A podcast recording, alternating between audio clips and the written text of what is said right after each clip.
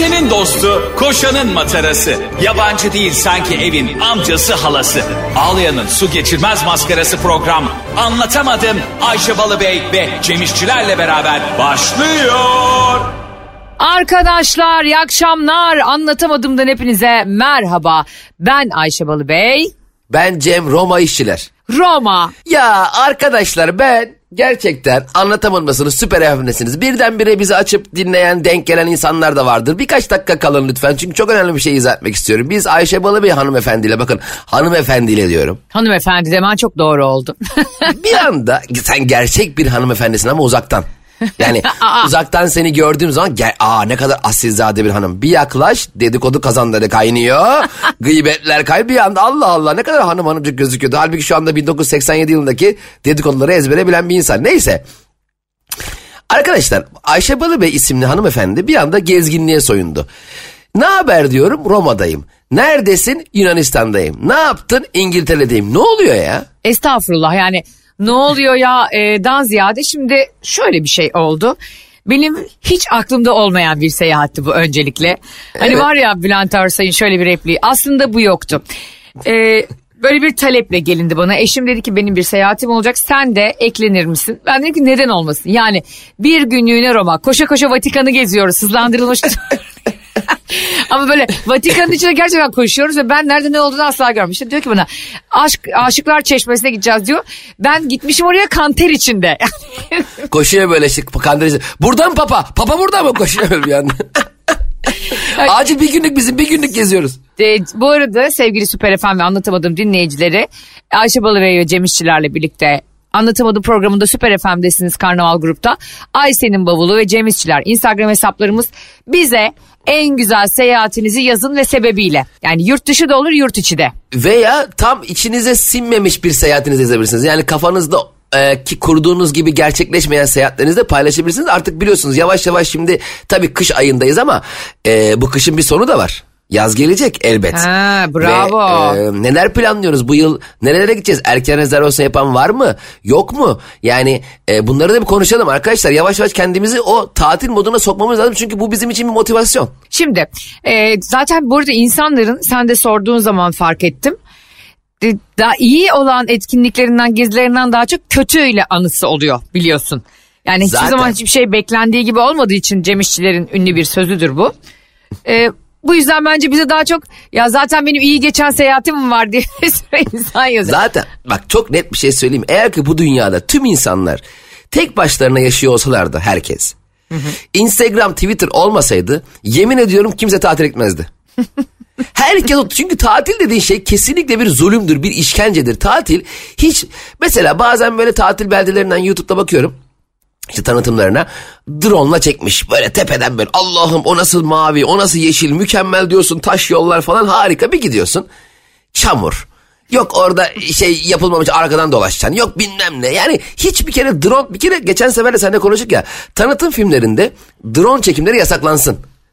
Çok Aa. güzel gözüküyor. Abi çok bungalov evlere bakıyorum mesela Sapanca'da drone'la çekmişler falan inanılmaz. Bir de diyor ki e, yüzde yüz müstakil kimsesiz görmez diyor. Drone'la video çekerler. %100 müstakil drone'la çekiliyor deyince e, geçen gün Cem'cim bir haber vardı. Hatta Cem Yılmaz da bununla ilgili çok sinirlenip bir tweet atmış. ha evinin satışıyla alakalı. Evet yani bununla ilgili birkaç e, cümle etmek isteriz aslında. Çünkü insanları e, ünlü olmaları onların evini bence drone'la çekebileceğimiz anlamına gelmiyor. Yani bu bir hani hem güvenlik için çok üzücü bir şey hem de bir insanın özeli ya meskeni evi yani. E, onu o kadar afişe etmek doğru değil yani. E, Cem Yılmaz'ı bile inanılmaz sinirlendirmişler ki yüzde yüz haklıdır. Hiç yani bir kere bu arada Cem Yılmaz diyelim ki diyelim ki evini satışa çıkardı diyelim ki. Sen niye drone'la çekiyorsun? yani, yani ama ne alaka? Oğlum alıcı mısın? Ya mesela şöyle bir şey olsa. Cem Bey ben evi göreceğim de uzaktayım. Drone gönderiyorum bir eve bakayım.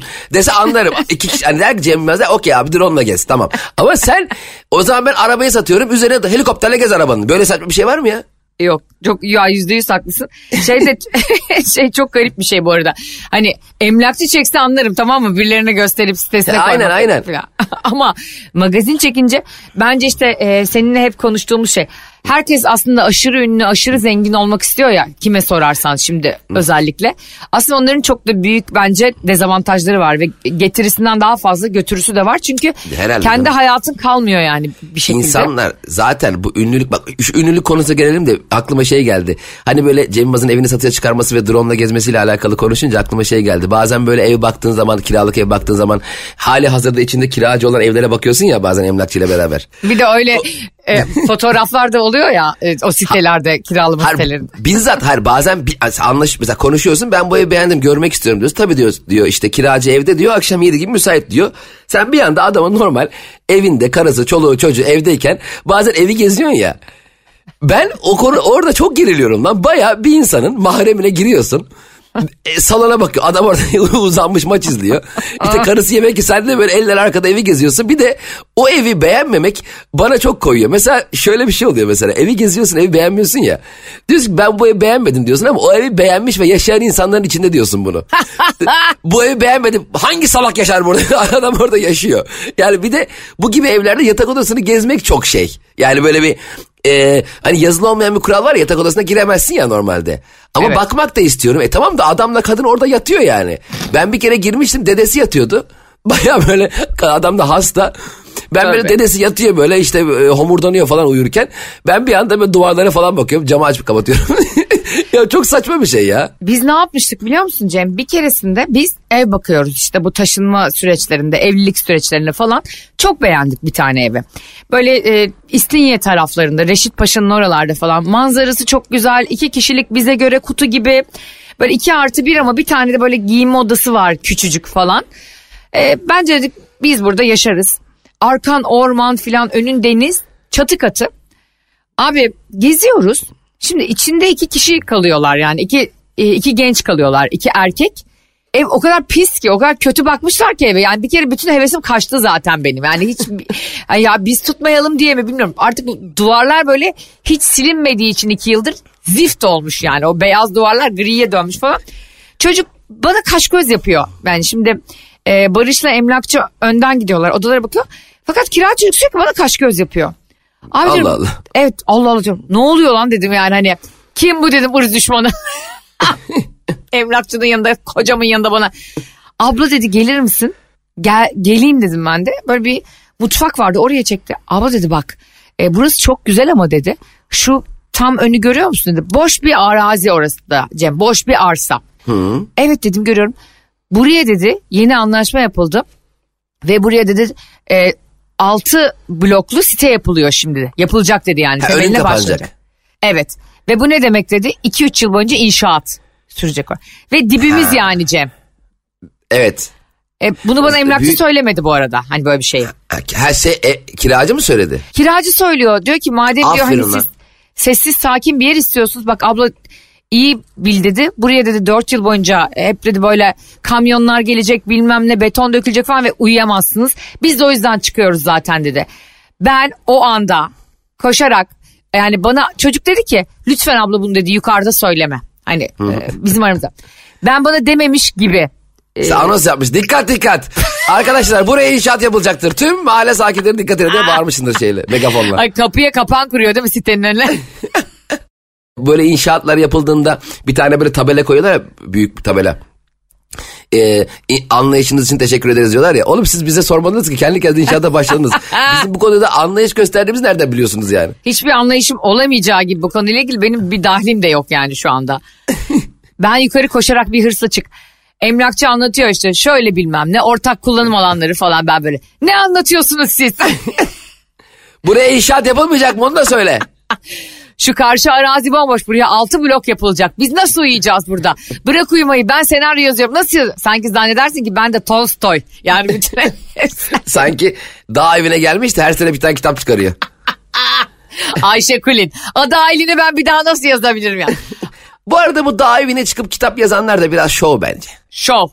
Ya Şov çok- ötesi. Ya şimdi gittin dağ evine. Şimdi oraya interneti, doğalgazı nereden bağlanacak gidip kime... Şimdi kitap yazdırmak için gideceksin. 3 ay evraklarla uğraşacaksın orada bir kere. Değil mi? Şimdi adam gelmiş koca yazar böyle. Yaşar Kemal atıyorum. Gitmiş bir tane dağ evine. E, buz gibi burası. Abi onu başvurmanız lazım. Kimlikleri getirir. Yok kimliği getirmedim. Haydi e, dön geri kimliği. Hadi bütün ilhamını kaybedersin yani. Bir anda kendini e, altyapıyı oluştururken e, yaşanılan sorunlarla alakalı bir roman yazarken bulursun yani. E-Devlet'e girdim efendim şöyle oldu böyle oldu. Koca yazarı. Daha bir kere daha evleri şov. Bak daha evleri yüzde yüz şov bir de hep şöyle bir şey var. Sen yalnız mı yazıyorsun diyorlar bana. Hani işte kitap yazdığında o muhteşem biliyorsun sinema filmlerimi yazdığımda. yani hiçbiri 80 bini geçmeyen filmlerimi yazdığımda bana şey diyorlar. Yani nasıl yalnız yazmıyorsun? Ya kardeşim benim anam var, babam var, kardeşim var, kocam var anladın mı? Akrabalar var, kayınvalide var, görümce var. Yani benim bir kere yazar olmamam için bütün etkenler var. Şimdi Orhan Pamuk'a bakıyorsun. Adamın apartmanı var Nişantaşı'nda tamam mı? Ev yok, bark yok, çoluk yok, çocuk yok. Çöpsüz üzüm. Onun zaten Nobellik kitap yazmaması saçma olur yani. Tabii ki. Şimdi mesela atıyorum bu Night Shyamalan vardı ya Hindistanlı yönetmen. E, Ha, bu altıncı hissi altıncı yazan. hissi çeken. Aynen. Şimdi düşünsene tam böyle Bruce Willis'in ölü olduğunu anladığımız sahneyi yazarken din don. N- e, Shyamalan bak eniştemlerle geldim bu akşam sizdeyiz. Ayda tam ilham gelmiş fıtır fıtır yazıyor şimdi bu adam başına bunlar gelmiyor. Gel gel bacanak deyip biri seni okey'e çağırıyor.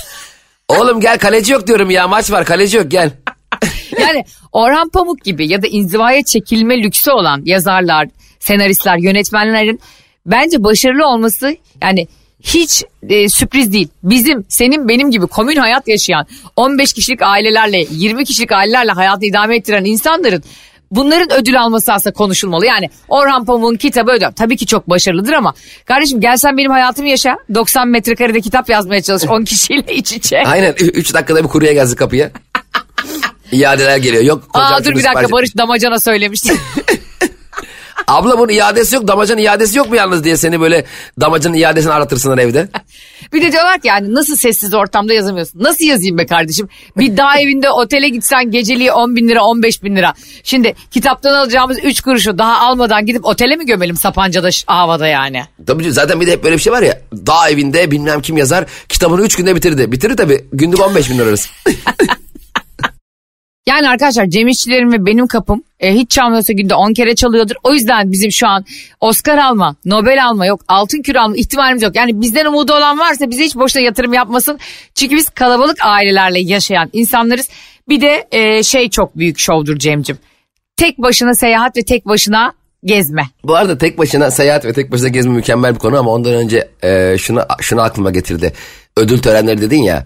Bir kere ben bir ödül töreni sunmuşum tamam mı? En iyi kısa film yarışmasıyla alakalı ödül töreni sunmuşum. Normalde hani ödül törenlerinde genelde ödül alacak olanlar bellidir değil mi? Yani yani çok Tabii. büyük ödül törenlerinde bile bununla ilgili böyle bir şey vardır. E, emin olama durum vardır. Söylüyorlar mı söylemiyorlar mı falan. Söylüyorlar genelde herkes biliyor.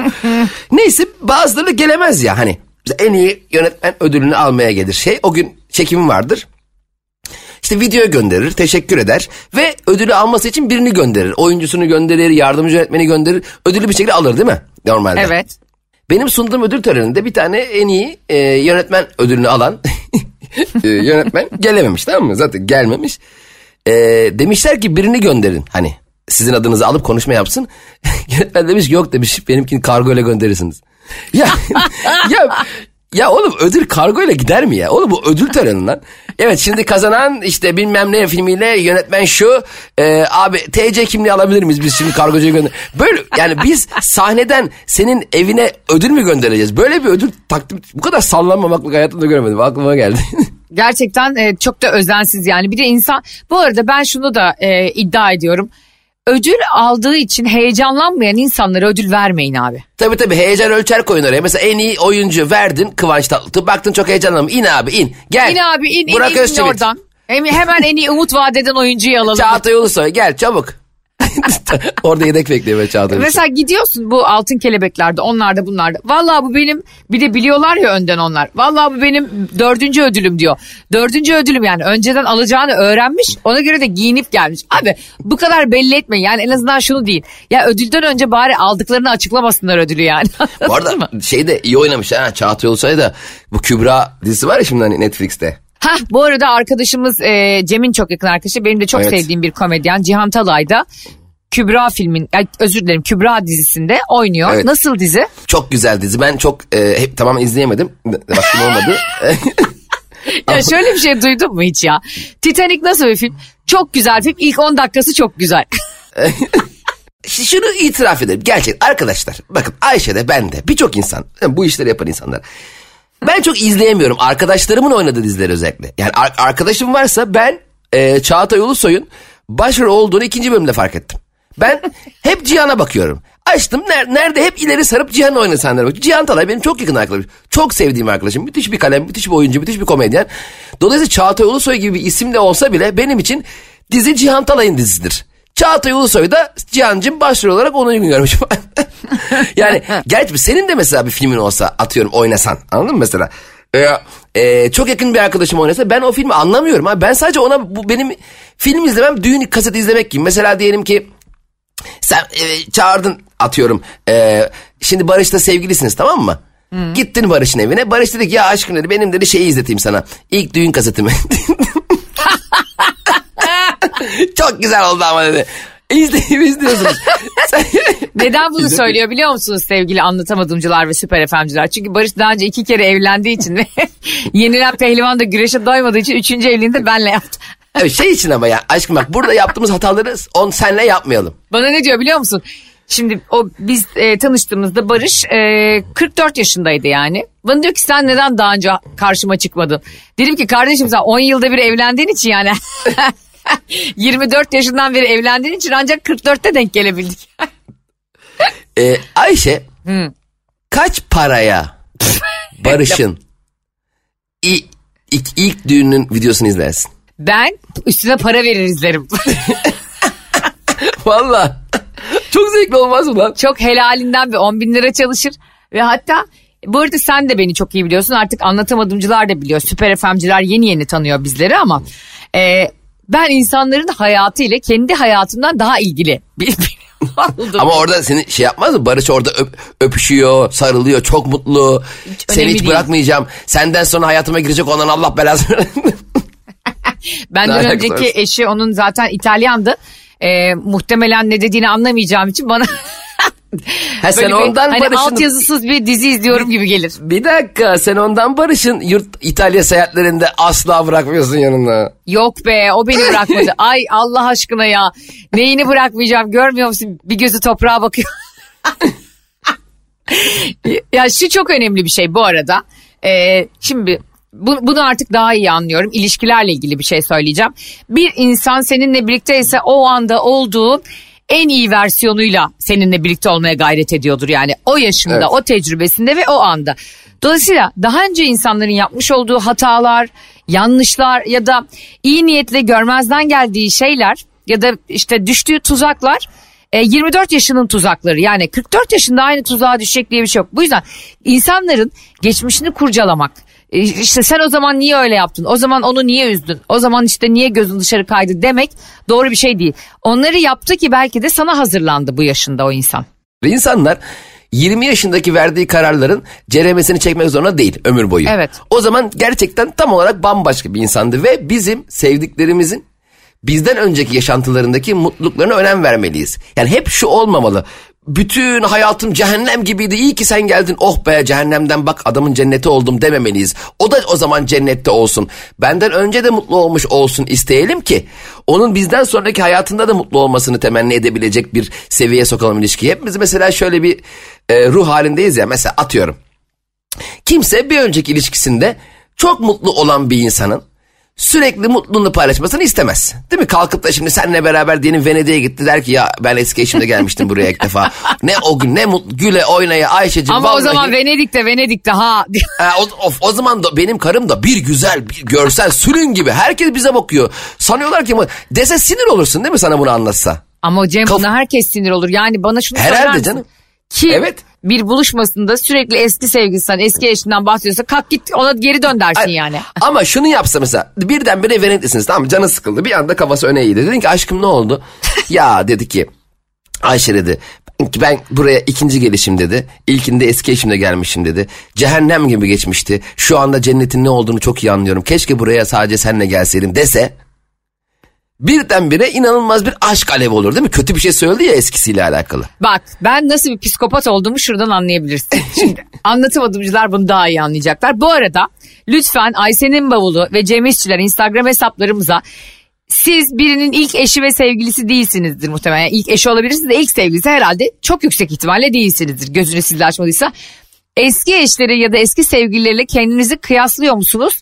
Ya da onlarda sinir olduğunuz bir şey varsa bize gerçekten yazın. Bizde şöyle bir şey olmuş Cem.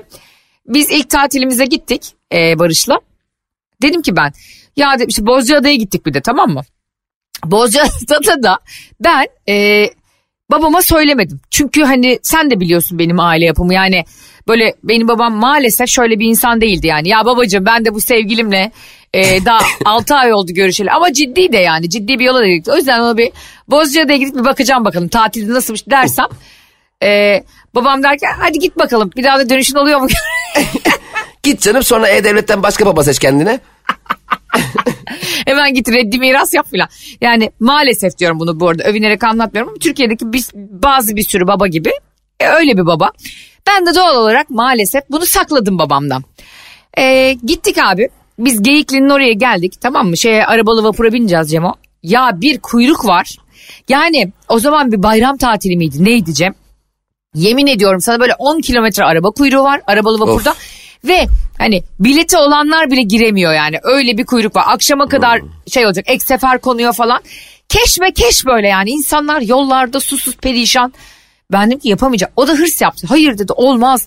Yapacağız işte dedi. Hani bu ilk tatilimiz ben böyle hatırlamanızı istemiyorum.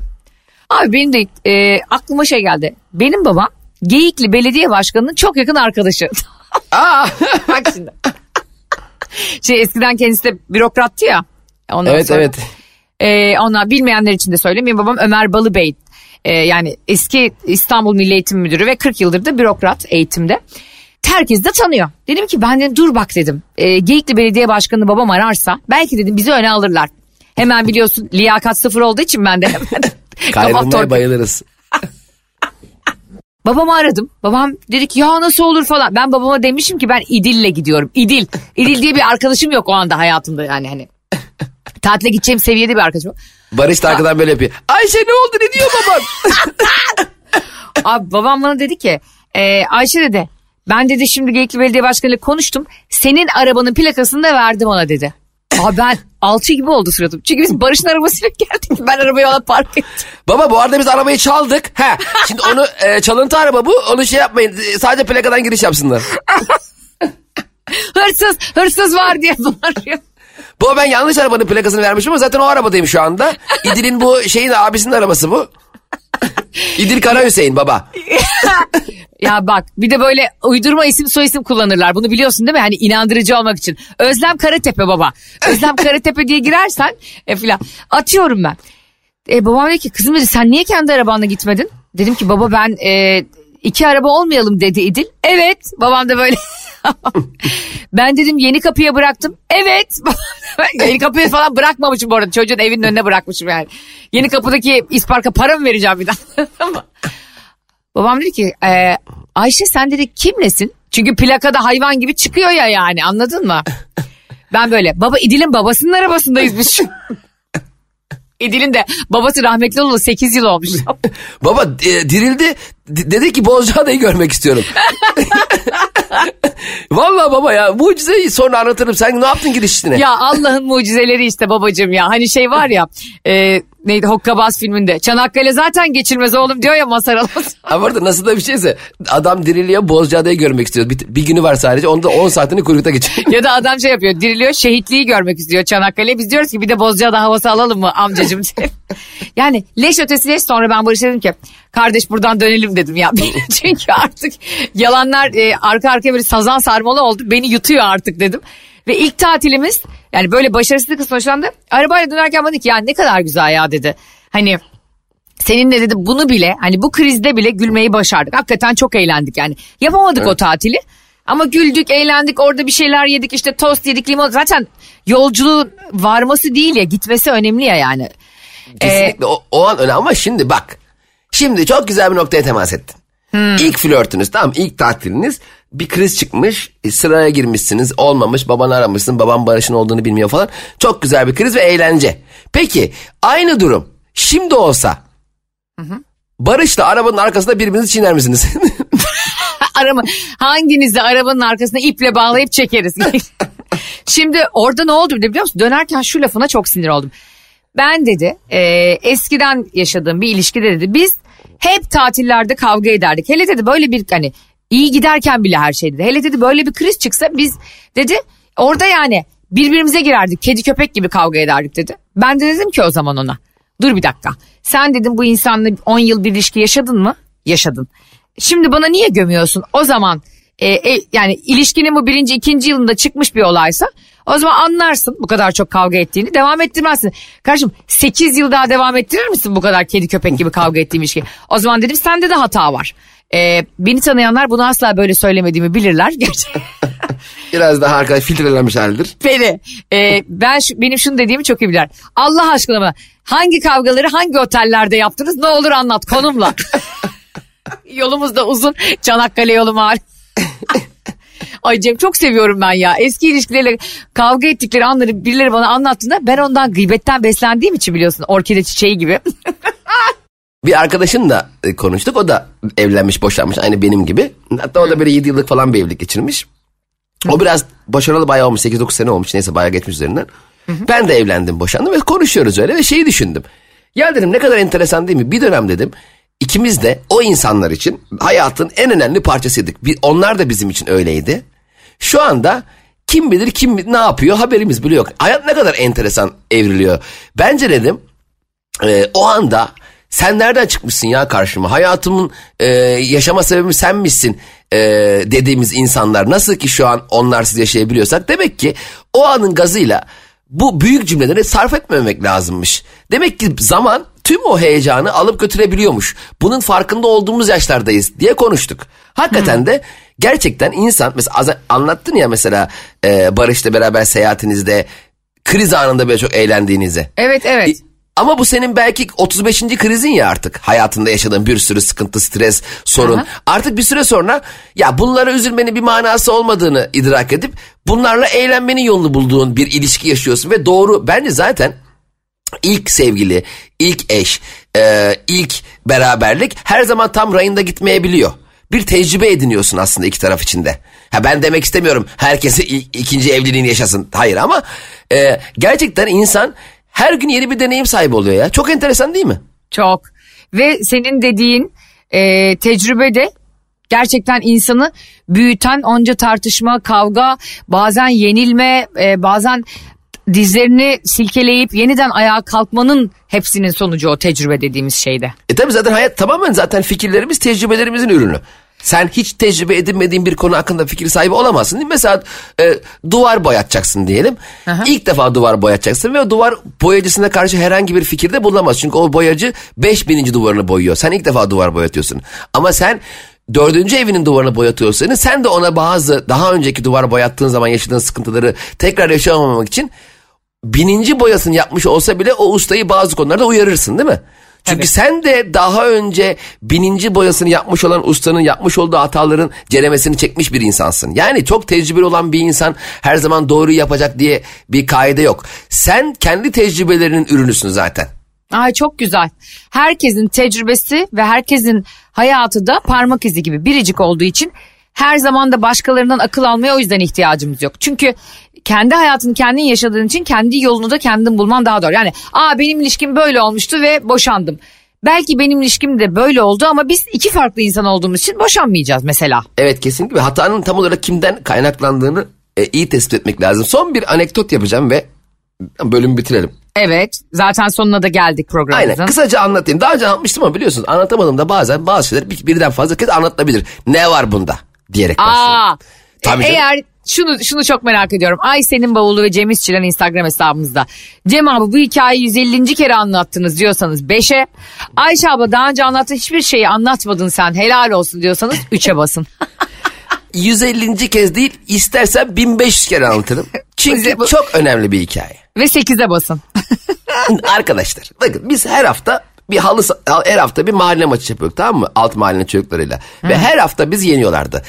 En az 15 fark atıyorlardı. 15 fark, 10 fark, 20 fark sürekli yeniliyoruz. Bu takımı kuran 3 kişiydik biz. Ben, Kemal, Gökhan. Ee, 4 kişi daha bulup o mahalleyle maç yapmaya gidiyorduk. Her gittiğimizde yeniliyoruz. Bir gün e, biz işte tatil matil bir yerlerdeyiz. E, maça katılamadık ve bizim seçtiğimiz çocuklar kendi aralarında takım oluşturup o aylardır yenemediğimiz rakibi yenmişler. Evet. Demek ki sorun bizmişiz. Demek ki sorun bizim o takımda sabit olarak oynama, oynamamızmış. Bizim çıkardığımız kadro yenemiyormuş. Yani biz olmadıktan sonra onları yenebildiler. O yüzden hep şunu e, söylüyorum ben. Bazen başarısızlıklarının sorunu sen kendin de olabilirsin. Sürekli etrafındakileri değiştirerek tekrar aynı yenilgileri tatmanın manası yok. Dışarı çıkıp da bakmak lazım. Yanlış kimden kaynaklı? Çünkü insan kendi üstüne şey yapmaz ya. Mesela şöyle bir şey gördün mü mesela? Bir şirkette bir müdür e, ihracat hacminin artmamasından dolayı kendini sorumlu bulup istifa ettiğini gördün mü? Hep çalışanlarını gönderir. Doğru. Belki de onun yüzünden artmıyor bu ihracat hacmi. Bunu illa patronun görüp onu kovması gerekiyor. Kendi kendine çıkanını gördüm görmedin. Genelde görmezsin. O yüzden e, hayatımızdaki her yaptığımız şeyin çok doğru olduğu e, düşüncesiyle hareket etmeyelim. Bazen hata bizde de olabilir. O yüzden bir adım geri gidip kendi hayatımıza kendimiz de bakalım ki hatanın kaynağı bizsek madara olmayalım el aleme. Yani ben daha ziyade e, sizlerin futbolda ısrar etmemesi gerektiğini düşündüm. Bir de basketbol yapalım. Hadi lan bir de baskette bakalım oynayalım ne olacak diye.